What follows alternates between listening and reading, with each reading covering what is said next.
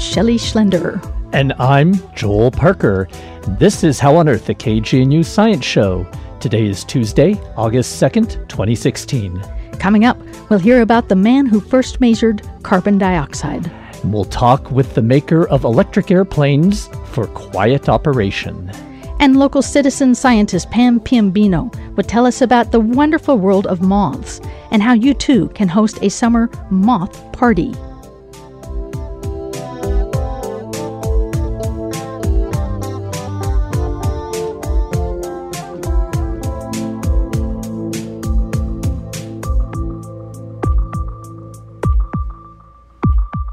We begin with a look at some of the recent news in science, starting with this report from How on Earth's Alejandro Soto. People who are fans of ancestry sites know that most humans come from a melting pot. Research published last week in the journal Science shows that's also true for wolves and coyotes. Biologists from Princeton University have demonstrated that medium sized wolf species, that are historically known as the North American red wolf and the eastern wolf, are actually hybrids of the large North American gray wolf and its somewhat smaller cousin, the coyote. By comparing the genomes of wolves and coyotes throughout North America, the Princeton researchers concluded that the red wolf's ancestry is roughly 25% gray wolf and 75% coyote, while the eastern wolf around 75% gray wolf and 25% coyote. The researchers suspect these mixes evolved in response to a human created shrinkage of their environment. Since wolf coyote hybrids are smaller than a pure gray wolf, they require less food to survive. These new results may affect how wolves are listed through the Endangered Species Act, and the results also might affect how we draw the tree of life. Whereas biologists once set the boundary between species based on an inability to interbreed, these new genome measurements demonstrate that interspecies breeding may be a common and natural response to a changing environment. For How on Earth, I'm Alejandro Soto. Have you ever experienced the strange beauty of a total solar eclipse? If not, then you have a good opportunity next year on August 21st, 2017, when the path of a total solar eclipse will travel from Oregon to South Carolina, coming close to Colorado as it crosses Wyoming's Grand Teton National Park, along with Wyoming towns of Pavilion, Shoshone, Riverton, and Casper. There are two types of eclipses lunar and solar. The more common lunar eclipse occurs when the Earth passes between a full moon and the Sun, casting a shadow on the moon. Several lunar eclipses happen every year, and they're visible anywhere the moon is visible. A total solar eclipse happens every 18 months on average, and it's only visible from less than half a percent of the Earth's surface. Solar eclipses take place when the moon passes between the Earth and the Sun, casting a moon shadow that traces a narrow path across the Earth. Only people under the moon shadow can see a solar eclipse, and few people see a solar eclipse that passes over an ocean or uninhabited land. Because the eclipse next August will be in North America, people from all over the country and all over the world will be seeking a way to witness it, especially in regions known for clear skies, such as Wyoming. Wyoming hotels and campsites may fill up fast, so if you want to see it for yourself, plan ahead now. And if you miss this one, the next total solar eclipse over North America will be in 2024 with a path going from Mexico to Maine. Or, if you don't want to leave home to see a total solar eclipse, then stick around until the year 2045.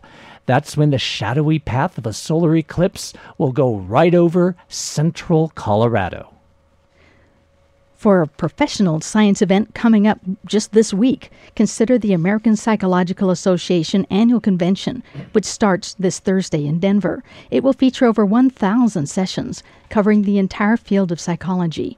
Then, next weekend, starting on Thursday, August 11th, is the National Ancestral Health Symposium, taking place this year at CU Boulder.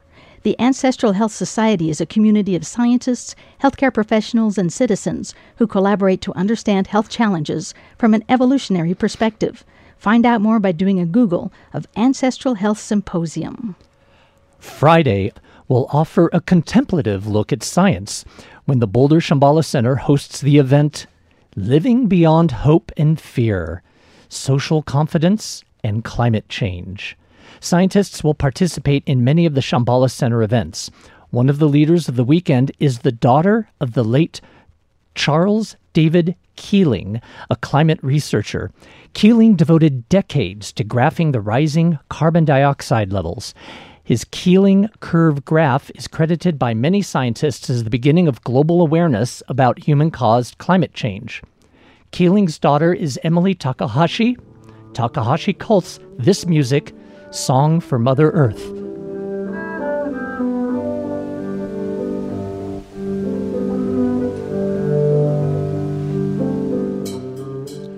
As part of the Shambhala Center event, Takahashi will give a piano concert in honor of her father.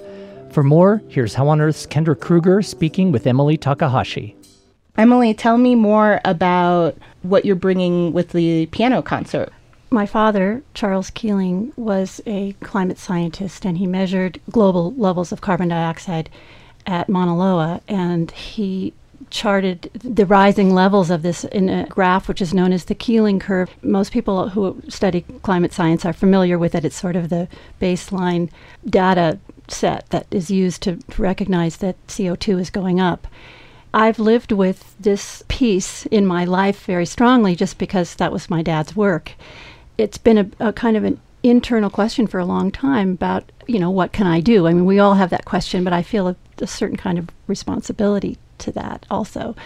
As we were developing this symposium, I kept thinking about him, and I kept feeling like I'm not sure I would be doing this, or any of us may, might be doing this exact thing if, if he hadn't been diligent in his measurements. Not that he's solely the the only person who did that work. There's many, many people are involved, but it just felt very appropriate to me to offer some homage to him. And he was a very fine musician and passed music on to all of our family. And I just felt like it was it would be a nice way to acknowledge him.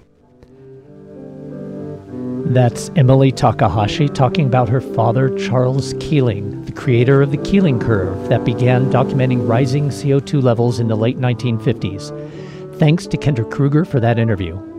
Next week's Shambhala Center event is titled Living Beyond Hope and Fear Social Confidence and Climate Change.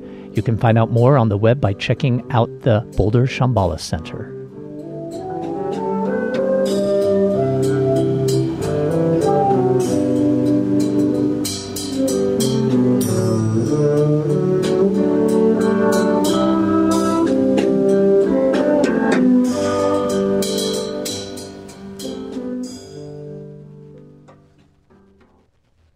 You're tuned to How on Earth, the KGNU Science Show. I'm Shelley Schlender, and from the beauty of music, we want you to start imagining another sound.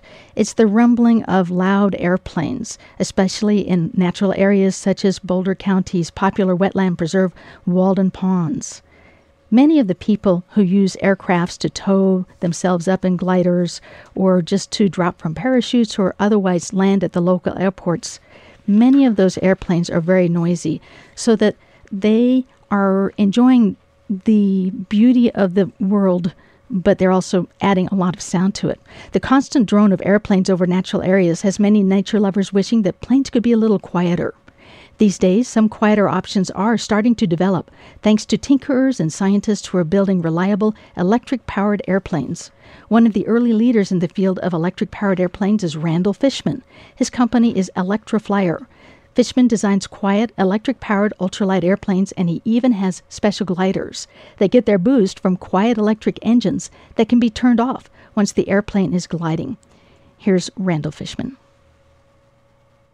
Uh, my name is Randall Fishman, and the name of the company is Electric Aircraft Corp. In Boulder, Colorado, in the natural areas, guess what the noisiest sound is? Actually, the reason I uh, first built the first uh, electric ultralight trike was because I, I love flying trikes, but they were so noisy and they vibrated your body. I was hoping there was a better way, so that's that started the whole thing. When you started designing electric powered aircraft, how much quieter are they? Oh, the first one was incredibly quiet. It was a trike that looks like a hang glider up above. And we had a, a large prop turning 1800 RPM for takeoff and 1300 for cruise. And boy, it was really quiet. Just whoosh was terrific. Is there any way, do you think, that an electric aircraft could pull a glider, for instance? Generally speaking, what happens is the tow plane pulls the glider, and the tow plane is noisy. If you're near a place where they're launching them, though, the plane keeps coming down and pulling another guy up and pulling another guy up, so it does get loud. Our take's a little bit different. We're putting electric power on motor glider. The glider can take off by itself with the electric motor, uh, power up till it starts reaching lift, thermals, and such, and then shut the motor down. With the electric uh, motor and the uh, using the air currents, you can stay up all day. It's very convenient for somebody to have something like that, as opposed to a glider operation, which is what you were talking about, where the tow planes keep pulling up the gliders and making a lot of noise.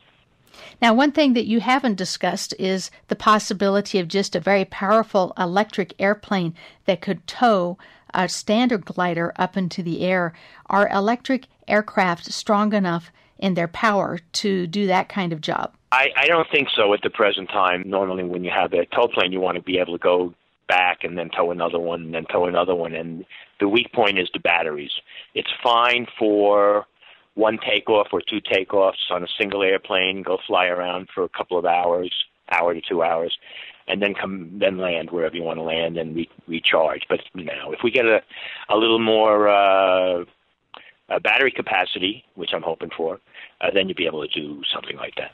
You know, for electric assist bicycles, it's very easy to swap out batteries. So there's just a whole suitcase full of batteries, and then you swap them out. Is that easy to do with electric airplanes? Not when they're flying. Yeah, they're right, right. When you're back on the ground, our electric aircraft. That's that's something I think they want to do for training aircraft, where you you fly the the student around for an hour and then the batteries are shot and you switch out the batteries and you have a few sets so some are charging. But batteries are pretty expensive. Lithium batteries are pretty expensive so uh, if you have the money you certainly could do it. Years ago people had done with uh, lead acid batteries and then nickel cadmium batteries they had done little flights for a few minutes at a time. That's all you could do because of the batteries. Didn't work out because if you were only going to get a few minutes flight and then you had to go you know, reorganize and recharge. And it just wasn't good enough. So when the advent of lithium ion polymer batteries, which is what we use, uh, actually I was surprised when I started using them. I started building the first trike in 2005, 2006, that nobody had done it because the lithium batteries had been available for several years. And uh, that was the thing that really enabled um, an electric airplane to fly over an hour. Medium pack flies about 40 minutes, and a large pack gets about an hour and a half of flight time you know, now it's worthwhile. Most people don't fly longer than that, even a gas powered airplane. So now it makes sense. But before lithium batteries didn't, it really didn't at all. So we were actually the first continuously powered airplane, uh, aircraft powered by batteries. After that, people realized, oh, look, you really can do this with batteries. So let's let's build one. So now there's lots of people doing it. Do you think that we'll ever get to the point where we can have jets being powered by batteries instead of by gas? Or I guess it's not gas, it's jet fuel. Yeah, jet jet fuel, right. Well, that would be a jet engine and jet fuel. But I know what you mean as far as in, like an airliner, an airliner powered by electric. I think we're far away from that. I would love to see. It's actually amazing right now, you know, what you can do with batteries. I mean, I remember when I was a kid, you had these little batteries, and you'd read your your comic books or something at night, and the battery would run out in five minutes. It was done. The batteries I have now are wonderful. I mean, we don't appreciate how powerful they are of just a little slab of something, how much energy it holds. They call it specific energy density. That's how much energy uh, a given battery will hold per weight. Uh, so, but we need a big, big advance before we can fly airliners with such a thing. And we even need a pretty good advance before we can fly regular four seat type airplane where you can really travel because we're limited pretty much up to about two hours is just about as much as we can do now with the current batteries. So we need a we need a good advance of batteries to be able to go further. But you know what? Two hours isn't bad. Two hours ain't bad. That's Randall Fishman, an electric plane enthusiast, talking about the rising interest in quiet, electric powered airplanes. And just as a contrast, here's a little sound from Walden Ponds on a Sunday morning with the airplanes flying around that beautiful nature area. Oh, I don't know that one.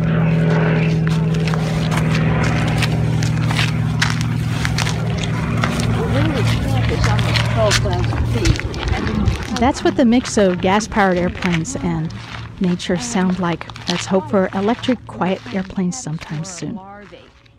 You're listening to How on Earth, the KGNU Science Show.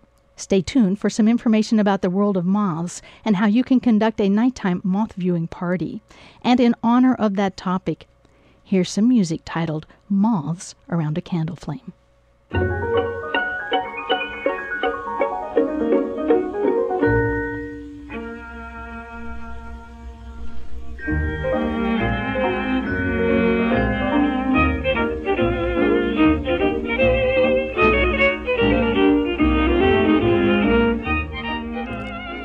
This is How on Earth, the KGNU Science Show. I'm Joel Parker. It's that time of year when butterflies, dragonflies, and other insects fill the air. Nature lovers watch many of these with the same enthusiasm that some people study birds.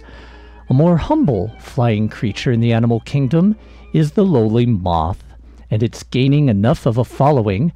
Some people now hold moth parties about, well, moths. Here to tell us more is citizen scientist Pam Piombino, field trip coordinator for the Boulder County Audubon Society. Welcome to How on Earth, Pam. Good morning, Joel. Thank you for having me. So, may I start off with a very naive question? What's the difference between butterflies and moths? Well, they are all part of the same order, but uh, butterflies tend to be more colorful because they are day flyers. Uh, the easiest difference to tell is in their antennae. They either end in a little club, which to me looks like a matchstick, or a curved, heavier area uh, on the end. The moths tend to be straight or feathered with many fine filaments. So, uh, we all know that butterflies, I guess, sip nectar like honeybees. Is that correct? Uh, they help to pollinate things, maybe. What do moths do? Moths are an incredibly important part of the environment, although there are certainly um, quite a few who are deleterious to agriculture, and people are familiar with those horrible clothes moths. um, and the smell of mothballs. yes. Um, they really have a very primary role in feeding birds, bats, other insects, including the um, wasps. They, the um, grizzly bears of Yellowstone, a scientist uh, named um, Hillary um, has documented that the grizzlies will eat up to 40,000 miller moths a day. Grizzlies. By grizzlies by turning rocks over on high elevation talus piles. It is incredibly important for their um, winter uh, uh, snooze. Um, I'm trying to imagine a grizzly scooping up moths. Yes, well, it disturbs them while they're sleeping during the day, and often they'll just land all over the bear, and the bear will lick them off. They're, uh, I read that they're worth a half a ca- calorie each. okay, so, there, so, there's your daily serving uh, allotment there. yes, yes. And, there's occasional black bear that makes it up there too, although they certainly don't want to have run-ins with the grizzlies. No. So, uh, how did you get interested in moths? Um, I've always admired the butterflies, and there's a wonderful woman in town, Jan Chu, a retired science teacher, who, um, for the Boulder County Open Space System, um, monitors butterfly populations in the parks. And I have joined her team, have learned a tremendous amount over the years uh, between her graciously sharing her knowledge and the rest of the people who go out with her. And between them, they are experts on the plants that the butterflies are nectaring on, on different habitats. Uh, it's been an amazing and a very privileged mm. experience. So, how do you monitor moths? What what does moth monitoring entail? Well, um, the moths, as uh, there are a few diurnal, crepuscular. Most are nighttime creatures. They, for reasons the scientists can't explain very well or thoroughly, they are attracted to lights and the broad spectrum lights, like the black lights and um, the um, wait a minute, I have to the mercury vapor lights, which throw huge amounts of light far distances. They they come into those, and they either just land on a sheet, and the butter and the uh, Lepidopterist, a scientist who studies Yeah, say that say that one more time. Lepidopterist. So that's a scientist who studies moths and butterflies. and butterflies. That's right. That that family. they um, will come and either land on a sheet and they'll do counts, or they fly into specially made traps where they are then um, either collected and photographed and released, or collected and pinned for museum documentation. Because, yes, there's always this image of the moth being drawn by the moon, or a candle flame for that matter. This is true. they, they they do, and again, they just try to figure out exactly why they come to light. And there are some theories that hold water well, and others that the scientists are left scratching their heads. Well, good. It's always good to leave scientists scratching their heads. It gives them more to do, keeps them off the street. So, um, uh, some people have things called moth parties. So, uh, I, I, I imagine moths wearing little party hats or something. What is a moth party? we were fortunate um, through my connections with Jan and the High Country Lepidopter Society. I have met a lot of different scientists in the field, uh, both lepidopterists and entomologists, which are people who study all insects. Um, and uh, convinced them that they had to come to unincorporated Boulder County to survey what species uh, might be out in the wilds there. I don't know if you can call it wild, but in in, in, in an agricultural, yes, in the an agricultural area, and um, they, I have a whole list of some of the biggest names in entomology and lepidoptery uh, coming for an Audubon uh, Boulder County Audubon event. I'm sorry, it is full. I cannot open it up to the general public. The response has been overwhelming. so, that one's full, but what if someone is gung ho for a moth party? Can they set one up themselves? They certainly can. Um, just putting your, your lights on at night and going out and um, photographing what you see. There's a wonderful website, bugguide.net, Bugguide.net. .net, that you can post the pictures to. It is monitored by many, many aficionados and scientists who will try and identify it for you. And you are contributing to a broad base of knowledge through crowdsourcing, and it's a wonderful citizen scientist adventure. There are many, many websites who will tell you exactly how to set up lights and or light traps that uh, you can explore. Uh, do a simple uh, search in quotes moth lighting, and you'll be amazed how many pop up. So, would a moth party be setting up some good, appropriate lighting and inviting friends over and, and seeing the different kind of moths? Do, do they tick them off like birders do, you know? Well, most people cannot identify them that well, and there's certainly new species being found all the time.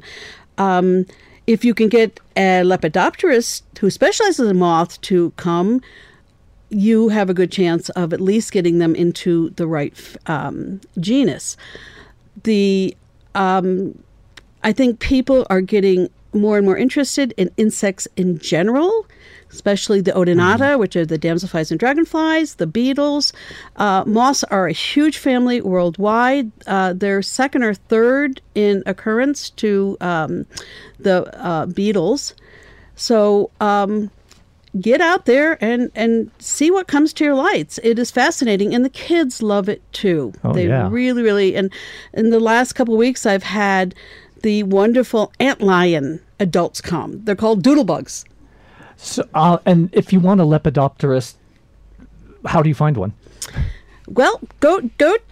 Denver Museum of Nature and Science has a lovely department of entomology, and you can certainly contact the scientists there.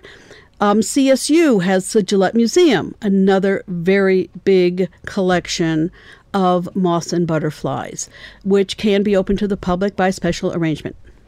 And uh, does Boulder, Denver have any unique uh, moths that aren't seen elsewhere, like in the Rocky Mountain area? Is there some special species around here? That's what we're trying to discover. But none have none have been seen yet that are not unique to not that area. Not that I am aware of. Ah, so uh, have a party, turn on the turn on those special moth lights, and uh, have some friends over and take some pictures, right?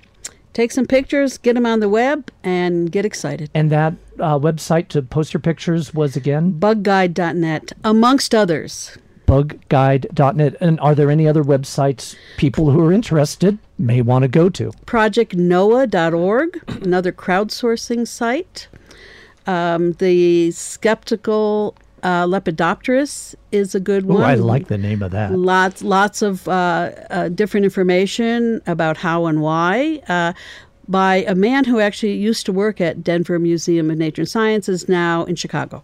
Well, thank you very much, Pam. My pleasure. We've been speaking with citizen scientist Pam Piombino, who's representing the Boulder County Audubon Society. She talked about why moths deserve our affection and attention and how you too can hold a moth party.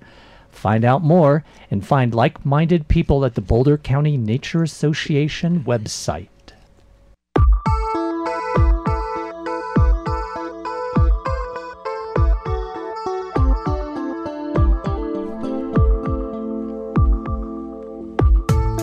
That's all for this edition of How on Earth. Our executive producer is Susan Moran. Today's show was produced by me. Our theme music was written and produced by Josh Cutler. Additional music from Shelley Compliments Garage Band. Plus, a few other musicians mixed in. We'll put them on our website. Visit our website at howonearthradio.org to find past episodes, extended interviews, and you can subscribe to our podcast through iTunes and follow us on Facebook and Twitter. Questions or comments, call the KGNU comment line at 303 447 9911. For How on Earth, the KGNU Science Show, I'm Joel Parker. And I'm Shelley Schlender.